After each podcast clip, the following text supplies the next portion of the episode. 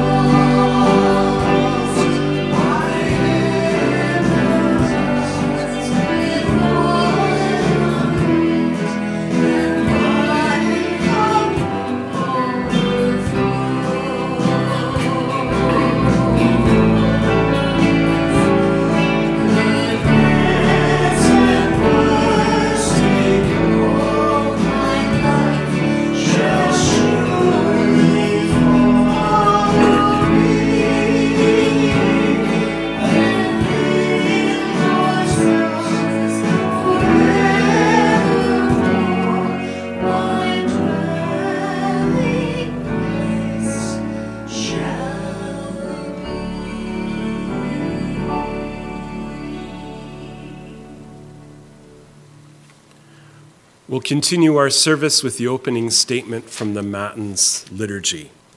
O Lord, open my lips, and my mouth shall bear your praise. Make haste, O God, to deliver me. Make haste to help me, O God. Glory to the Father, and to the Son, and to the Holy Spirit, as it was in the beginning, is now, and will be forever. Amen. Alleluia. Alleluia. Give glory to God, our light and our life. Come, let us worship Amen. Let's say the prayer of the day together.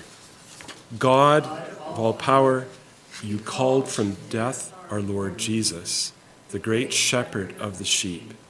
Send us shepherds to rescue the lost, heal the injured, and to feed one another with knowledge and understanding through your Son, Jesus Christ our Lord, who lives and reigns with you and the Holy Spirit, one God, now and forever. Amen. This morning, Psalm 23 will be played uh, from a previous recording done on film.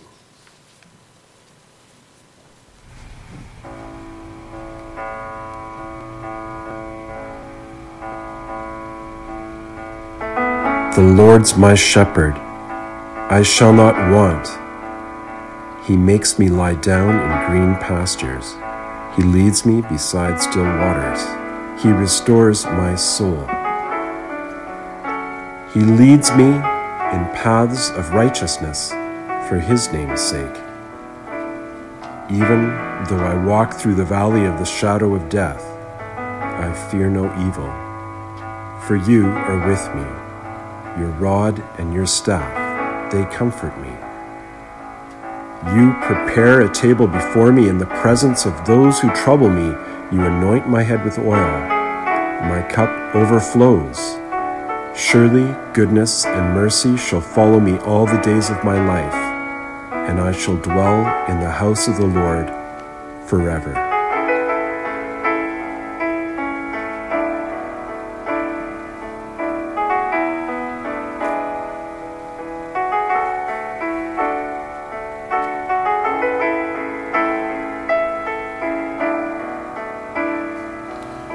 The music on that was From the Ashes by John Erickson. Now we'll continue with a children's message that Elaine has put together, which we're looking forward to see. Welcome to the Children's Circle. Today we're going to talk about Jesus as the Good Shepherd.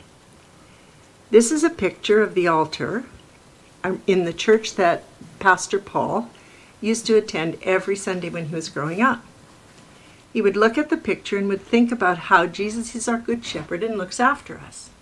So today we're going to explore what this shepherd thing is all about. And I have invited to our circle an old friend, this little old sheep. And we're going to take him on an adventure. And we're going to see all the things that Jesus does how he takes us to green pastures, he takes us beside still waters, sometimes to scary places and ultimately he brings us home. So let's learn all about sheep. Welcome to Children's Circle. Today we're going to talk about sheep and shepherd. I brought my old sheep and look at this. Well, hello! Are you desperate for attention? Look at them! They're running after me. Hello, sheep! Look at the sheep. My goodness! They spotted me. Hello, sheep. Are you lonely? Well, hello. You're very lonely. Social isolation has not been good for these sheep. But then they kind of ignore me and they all go together. One decides that he's going to come, the others all follow. Hmm. Well, I think I'm going to take my sheep, my poor little lamb, and go home. So I'm taking my little lamb here on an adventure through this path. It's kind of scary and dark.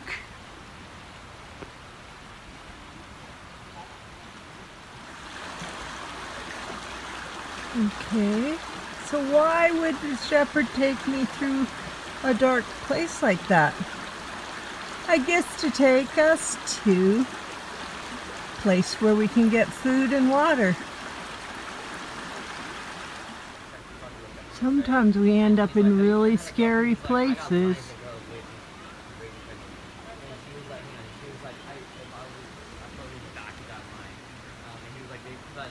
But God is with us, protecting us, keeping us safe. Sometimes sheep just get to rest in green pastures, enjoying the enjoying the day.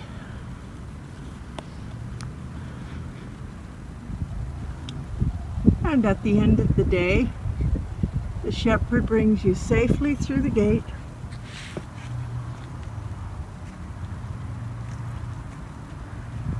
And looks over you in your home.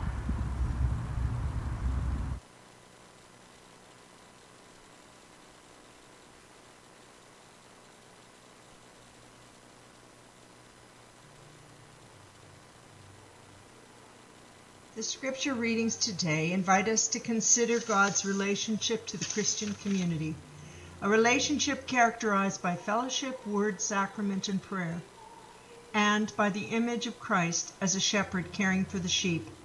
Today we think of Christ's relationship to the flock of his people at St. Peter's, especially during this time of social isolation. Acts 42 to 47. They devoted themselves to the apostles' teaching and fellowship, to the breaking of bread and the prayers. Awe came upon everyone because many wonders and signs were being done by the apostles. All who believed were together and had all things in common. They would sell their possessions and goods and distribute the proceeds to all as any had need. Day by day, as they spent much time together in the temple, they broke bread at home and ate their food with glad and generous hearts, praising God and having the goodwill of all the people. And day by day the Lord added to their number those who were being saved.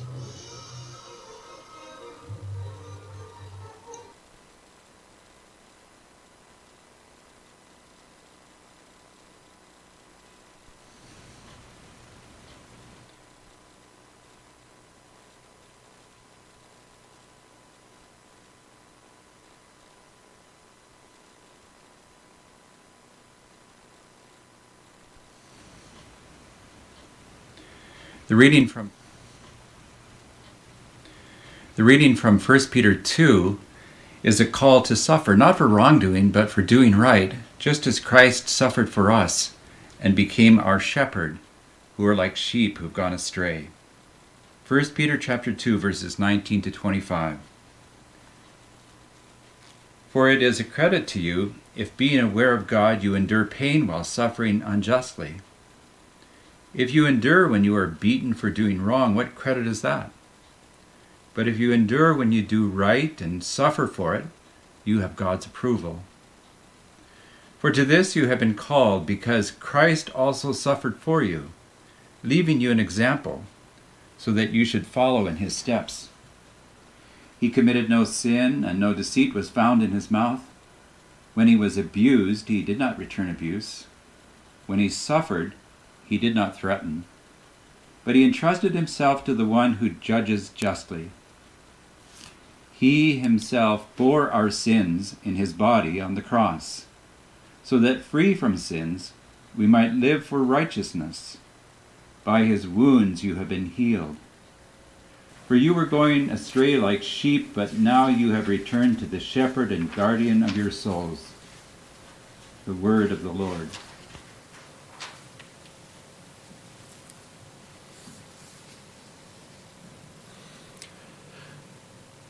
The next hymn is a medley of two songs, Step by Step and Blessed Be Your Name.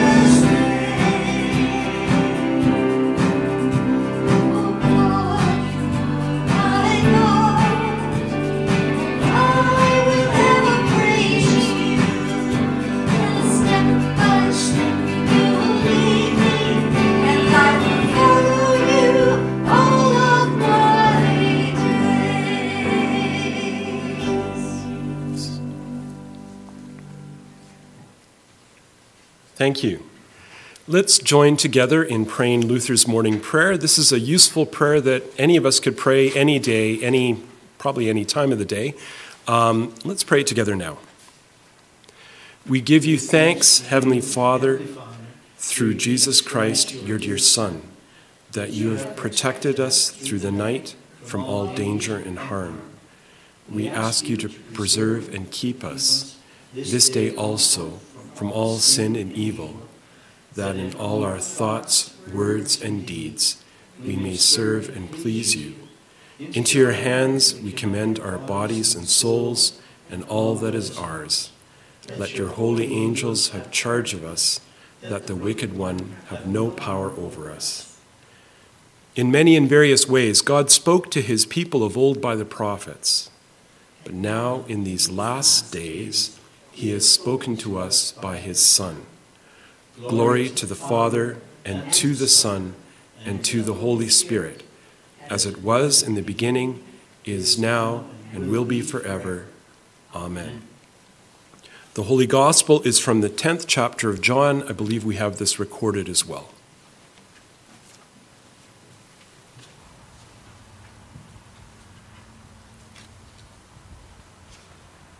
In our gospel lesson today from John chapter 10, we hear how Jesus is like a shepherd of the sheep and also like the gate through which the sheep enter the sheepfold.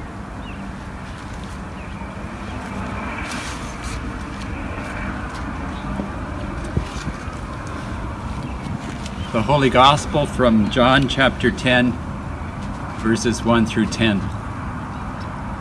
Jesus says, Very truly I tell you, Anyone who does not enter the sheepfold by the gate but climbs in by another way is a thief and a bandit. The one who enters by the gate is the shepherd of the sheep. The gatekeeper opens the gate for him, and the sheep hear his voice. He calls his own sheep by name and leads them out. When he has brought out all his own, he goes ahead of them, and the sheep follow him because they know his voice. They will not follow a stranger but they will run from him because they do not know the voice of strangers. Jesus used this figure of speech with them, but they did not understand what he was saying to them. So again, Jesus said to them, Very truly, I tell you, I am the gate for the sheep. All who came before me are thieves and bandits, but the sheep did not listen to them. I am the gate. Whoever enters by me will be saved and will come in and go out and find pasture. The thief comes only to steal and kill and destroy. I came that they may have life and have it abundantly. The Gospel of the Lord.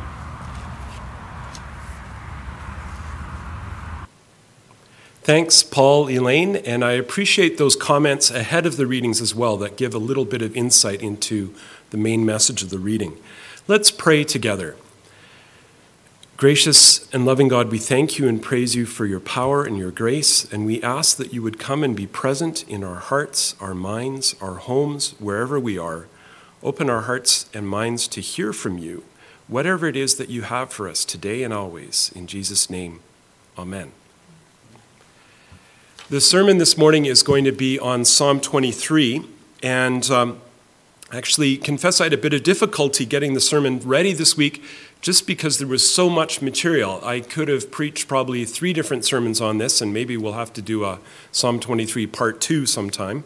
But um, there's a lot in here, and there's a, there's, it's obvious why it's many people's favorite psalm and even their favorite piece of scripture. First, it's a marvelous piece of poetry with lots of fantastic images and metaphors, the kind of thing that you appreciate in any piece of poetry. But in addition to the poetry, it has a marvelous message. It talks about how God meets our needs. It mentions provision, mentions rest, restoration of personal morale, attitude.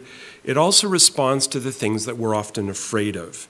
Uh, things such as poverty, lethargy, feeling drained, confusion, misdirection, physical hurt, attacks to our reputation, fears for the future, stuff that we all worry about at different times in life. So we'll look at these today and these themes as we go through the psalm verse by verse. In verses 1 and 2, we have a response to the fear of poverty. And we hear, The Lord is my shepherd, in response. I shall not be in want.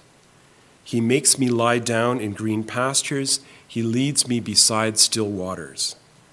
With the phrase, I shall not be in want, God lets us know that He's there to take care of our needs, particularly our physical needs. And we know that God does provide. Sometimes God provides in rather dramatic ways. A great uncle of mine lived on the prairies back in the Great Depression of the 1930s, and uh, his daughter Helen once told me this story. There were a lot of children in the family, as was common in those days in many families, and at one point they completely ran out of money and they ran out of food. They had nothing. This was the Great Depression, after all. So, in response, mom and dad gathered the family together to pray about the situation, to ask for God's provision.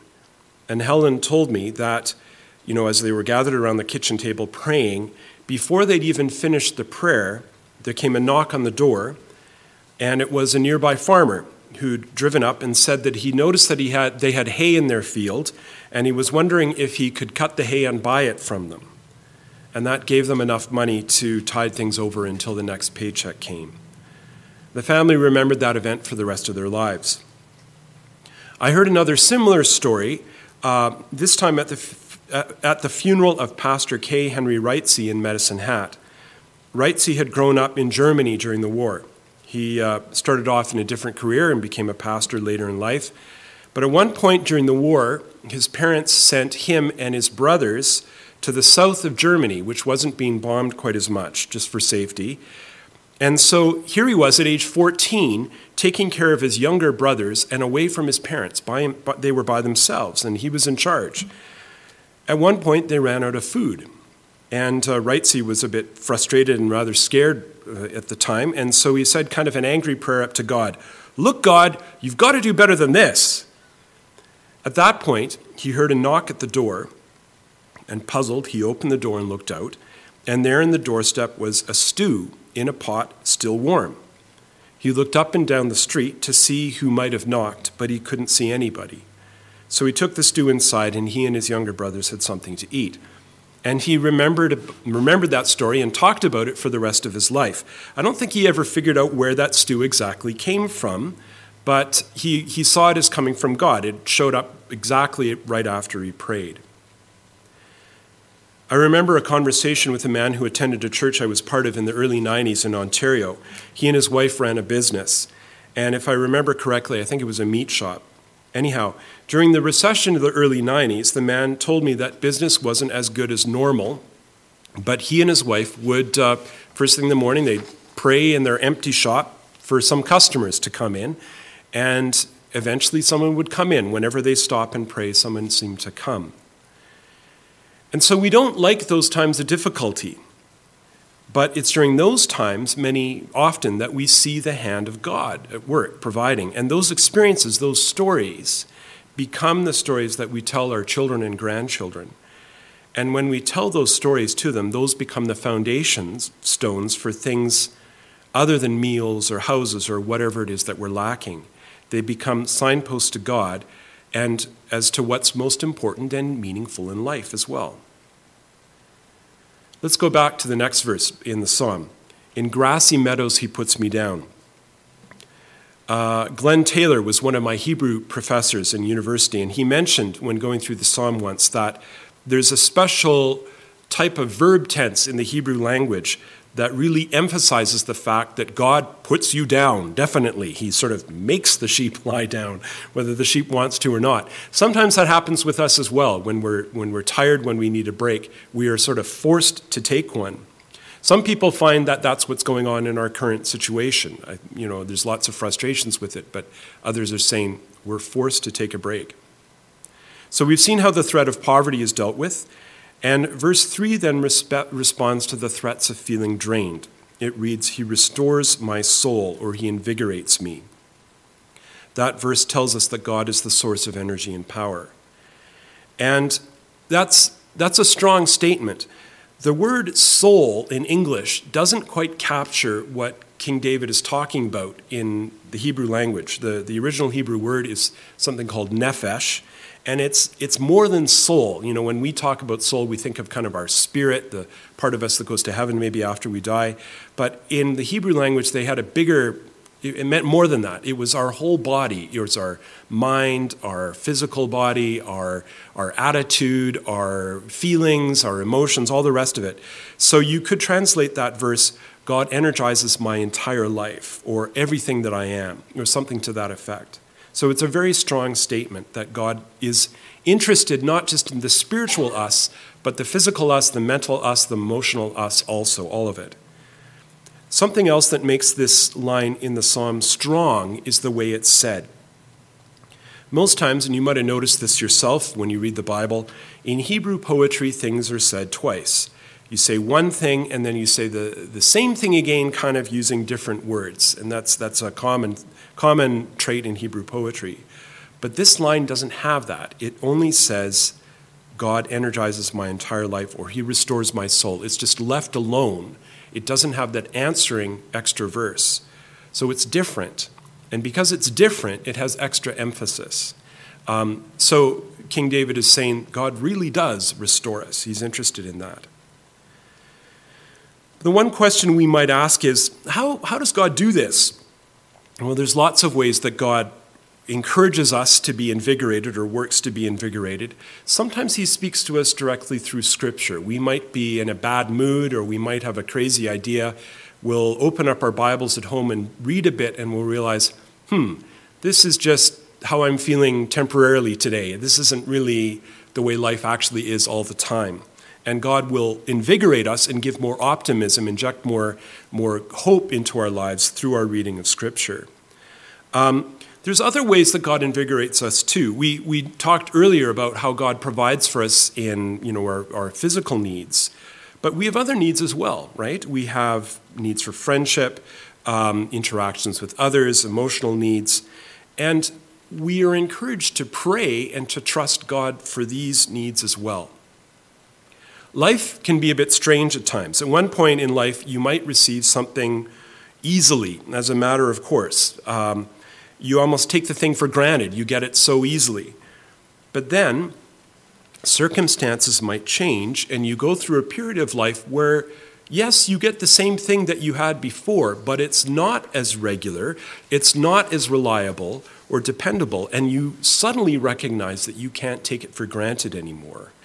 And not only that, you also begin to realize that it was God that was providing this thing that you had all the time, um, even though maybe you didn't notice it before. And so when we're in that situation, I guess it humbles us a bit, perhaps, and it teaches us to pray.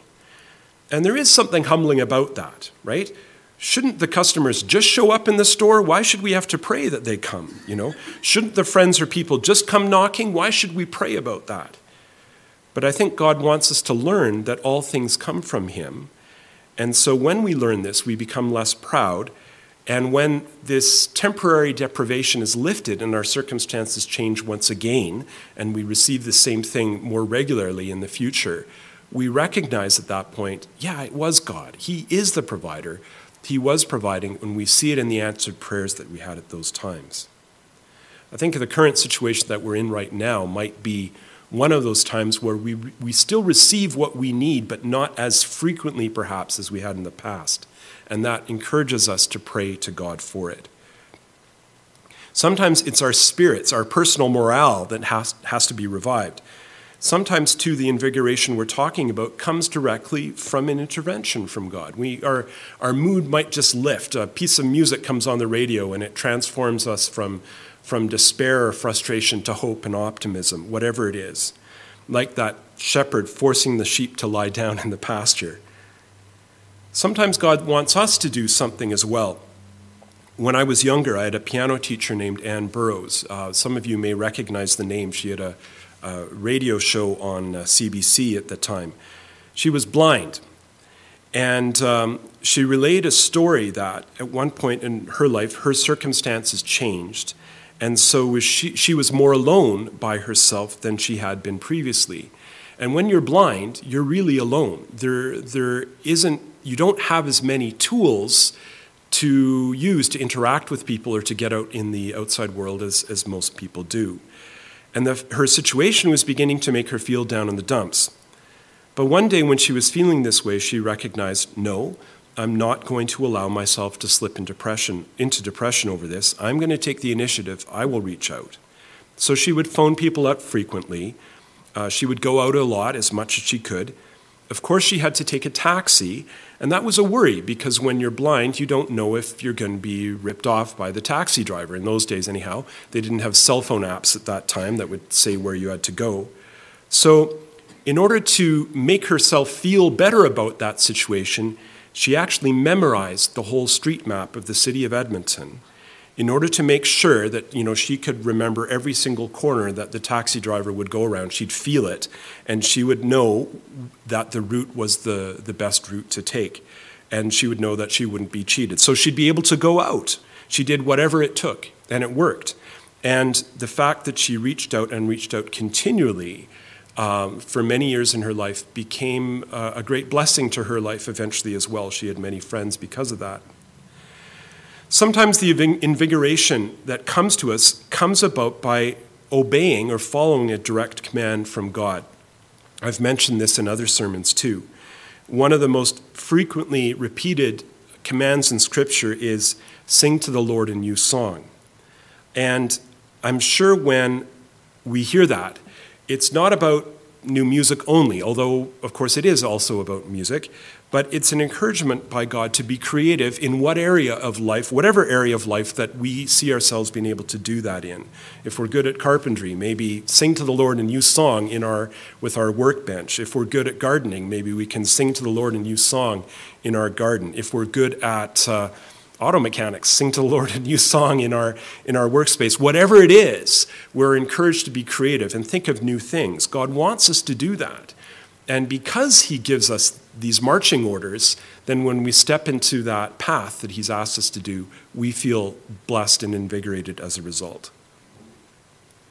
So we've looked at the fear of lethargy and poverty. What's next?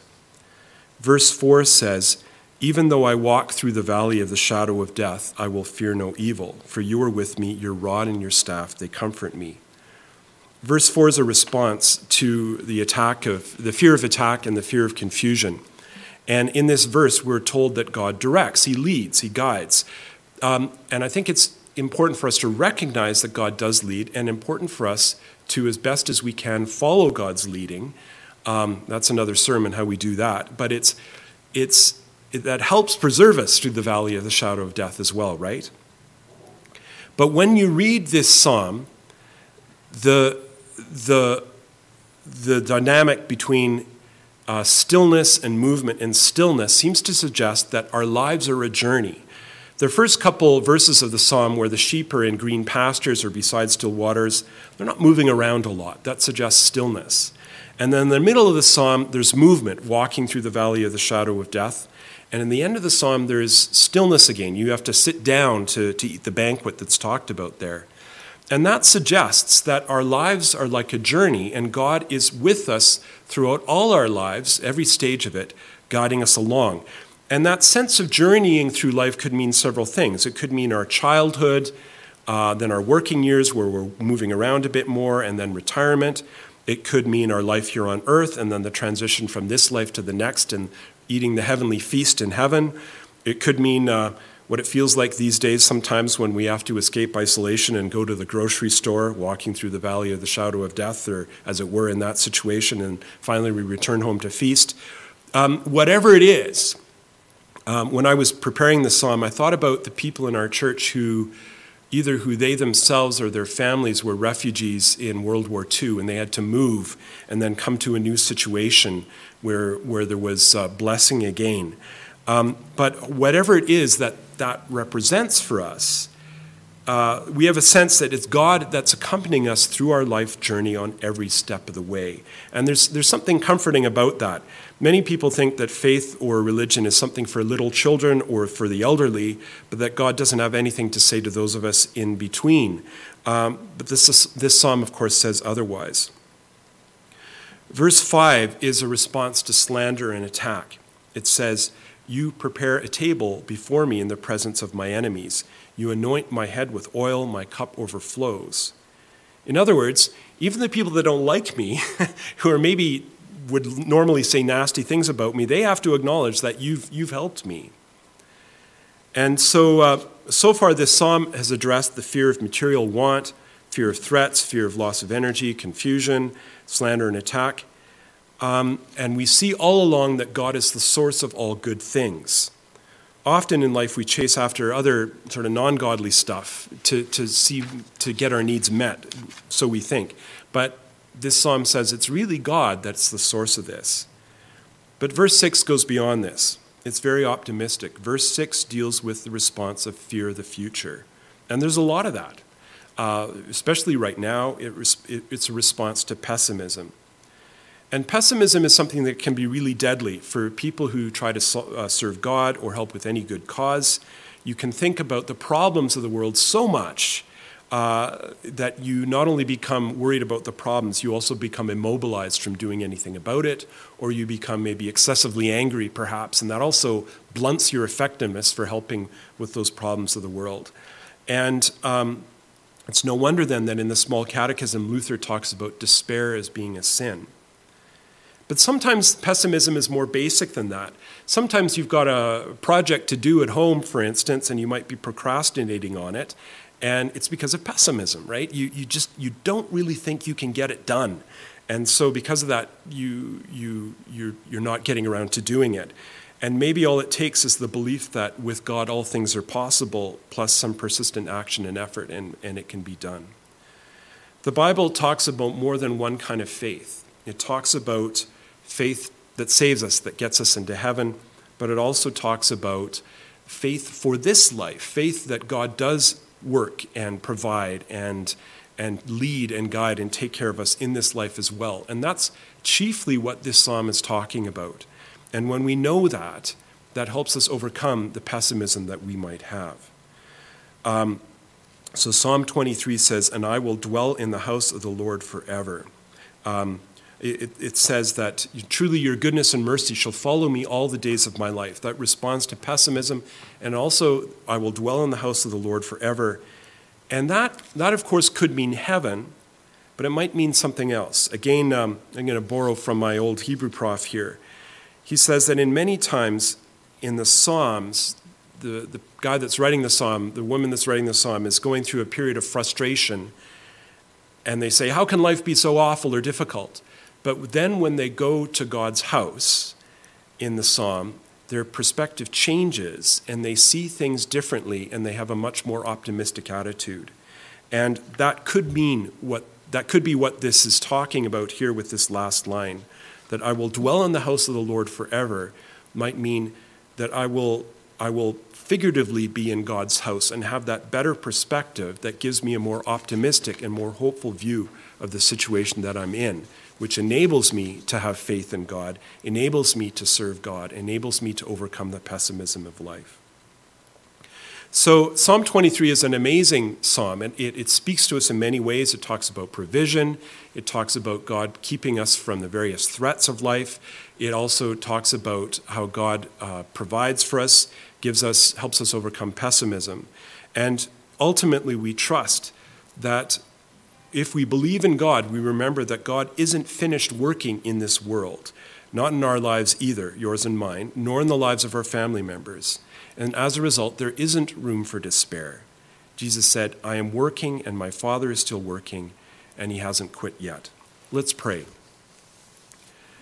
Gracious and loving God, we thank you and praise you for your power and your grace. We thank you that you promise to work in our lives and for us, not just for other people, but for us for people that we know and for our family members and our friends and our community as well.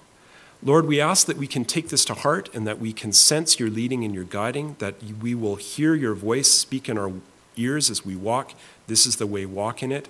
Help us discern your voice away from those of the, the false shepherds that talked about in the gospel.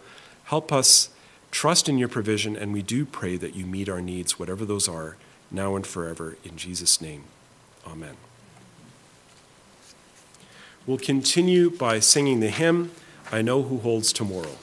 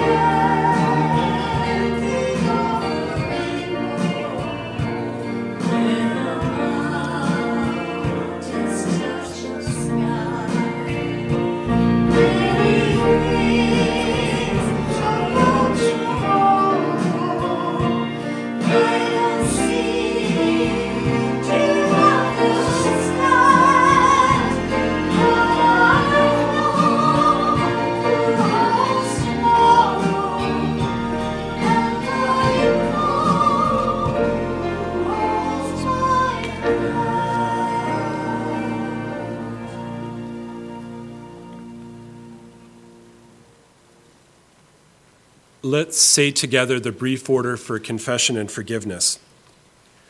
Almighty God, to whom all hearts are open, all desires known, and from whom no secrets are hid, cleanse the thoughts of our hearts by the inspiration of your Holy Spirit, that we may perfectly love you and worthily magnify your holy name through Jesus Christ our Lord. Amen.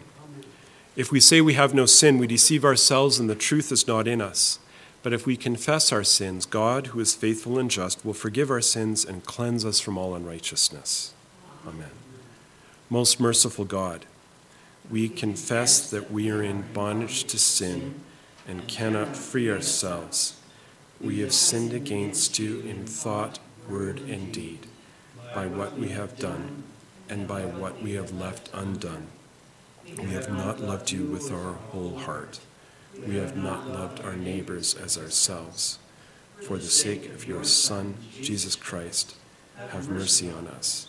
Forgive us, renew us, and lead us, so that we may delight in your will and walk in your ways to the glory of your holy name. Amen. Almighty God, in his mercy, has given his Son to die for us, and for his sake, he forgives us all our sins. As a called and ordained minister of the Church of Christ, and by his authority, I therefore declare to you what Jesus has already, already given the entire forgiveness of your sins. In the name of the Father, and of the Son, and of the Holy Spirit. Amen. We're going to uh, say our prayer, our litany prayer that we've been praying the last few weeks. Just a comment about this prayer and the form of it. Um, it is good to pray our own prayers using our own minds and what, what you know, comes out of our, our heads to concentrate and focus on the prayers we have. And that's, those, those are probably the best kind of prayers to have. But there's also good things about saying a written prayer together in the way that we do this morning. And one of the, one of the messages that this sends when we pray together like this is that we're a community. We're not just individuals, we're not just stuck home alone, isolated in our little places, but we're praying something together using the same words. And that says that we value community and we are a community and we understand that God sees us as a community working together and praying together. Let's pray. In peace, let us pray to the Lord. Lord, have mercy. For the peace from above and for our salvation, let us pray to the Lord. Lord have mercy. for the peace of the whole world, for the well being of the church of God, and for the unity of all, let us pray to the Lord. For this holy house, and for all who offer here their worship and praise, let us pray to the Lord. For our pastors in Christ, for all servants of the church, and for all the people, let us pray to the Lord. For our public servants, for the government and those who protect us in this country and other countries, that they may be upheld and strengthened in every good deed, let us pray to the Lord. For those who work to bring peace, justice, health, and protection in this and in every place, let us pray to the Lord. For those who bring offerings, those who do good works in this congregation or at home, those who toil, those who sing, and all the people present who await from the Lord great and abundant mercy, let us pray to the Lord. For favorable weather, for an abundance of the fruits of the earth, and for peaceful times, let us pray to the Lord. For our deliverance from all affliction, wrath, pestilence, danger, and need, let us pray to the Lord. For the faithful who have gone before us and are at rest, let us give thanks to the Lord. Alleluia. Help, save, comfort, and defend us, gracious God. Rejoicing in the fellowship of all the saints, let us commend ourselves, one another, and our whole life to Christ our Lord. To you, O Lord. Let's say this next prayer together. O God, from whom come all holy desires, all good counsels, and all just works, give to us, your servants, the peace which the world cannot give, that our hearts may be set to obey your commandments. We, being defended from the fear of our enemies, may live in peace and quietness through the merits of Jesus Christ our Savior, who lives and reigns with you and the Holy Spirit forever. Amen. Just a few other prayers here. We pray for the comfort and healing of the families of the victims of the shooting in Nova Scotia. We pray that these kinds of events won't happen in the future. Lord, in your mercy. We pray for our world leaders that you give them wisdom and guidance as they govern in this challenging time. Lord, in your mercy. We pray for all the people of the world that you provide for them the basic necessities of life and keep them in good health. Lord, in your mercy. We pray for your protection for the people who are in long term care homes in this country and other countries. We especially pray this morning for Judy, Alice, Eva, Don, Anna, John, Robert, Margaret, Patrick, and Helen. Lord, in your mercy. Lord God, we, we thank you for the successful surgery that Wes Cooper had this week, and we pray for his further recovery. We also pray for healing and health for others in our congregation and those of our friends and family members we know Mari, Grayson, Alice, Bob, Darren, Patrick, Helen, Denisa, Denise, Barrett, Claire, Doug, Evelyn, Fergus, Greg, Shelley, Adeline, Brenda, Judy, Kaylee, Karen, John, Anik, Cliff, Dina, and all those afflicted with any disease anywhere, God, we ask you give them perfect healing, mentally, mental, physical, emotional, and spiritual, Lord, in your mercy. We pray for those who are mourning, especially the Cooper family, the Weatherington family, the Ripester family, that they may know your comfort, Lord, in your mercy. Into your hands, O God, we give all for whom we pray, trusting in your mercy through your Son, Jesus Christ our Lord. Amen. Let's pray the Lord's Prayer together. Our Father, who art in heaven, hallowed be thy name. Thy kingdom come, thy will be done on earth as it is in heaven. Give us this day our daily bread, and forgive us our trespasses, as we forgive those who trespass against us. And lead us not into temptation, but deliver us from evil. For thine is the kingdom, the power, and the glory forever and ever. Amen. Let us bless the Lord. Thanks be to God. Receive the benediction. The Almighty and merciful Lord, the Father, Son, and Holy Spirit, bless us and preserve us now and forever. Amen. Let's pray one last prayer here before our final hymn. We'll pray this together. Lord God, you have called your servants to ventures of which we cannot see the ending by paths as yet untrodden, through perils unknown. Give us faith to go out with good courage, not knowing where we go, but only that your hand is leading us and your love supporting us. Through Jesus Christ our Lord. Amen. Our closing hymn is Great is Thy Faithfulness.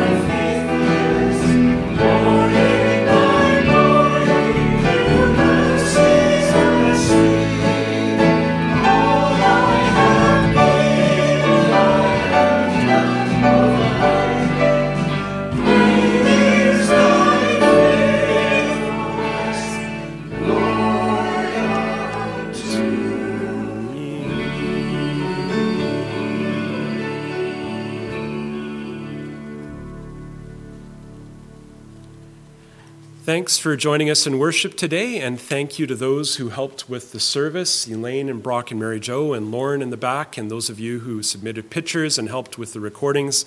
It's much appreciated, and we'll see you back next week at the same time. Go in peace, serve the Lord.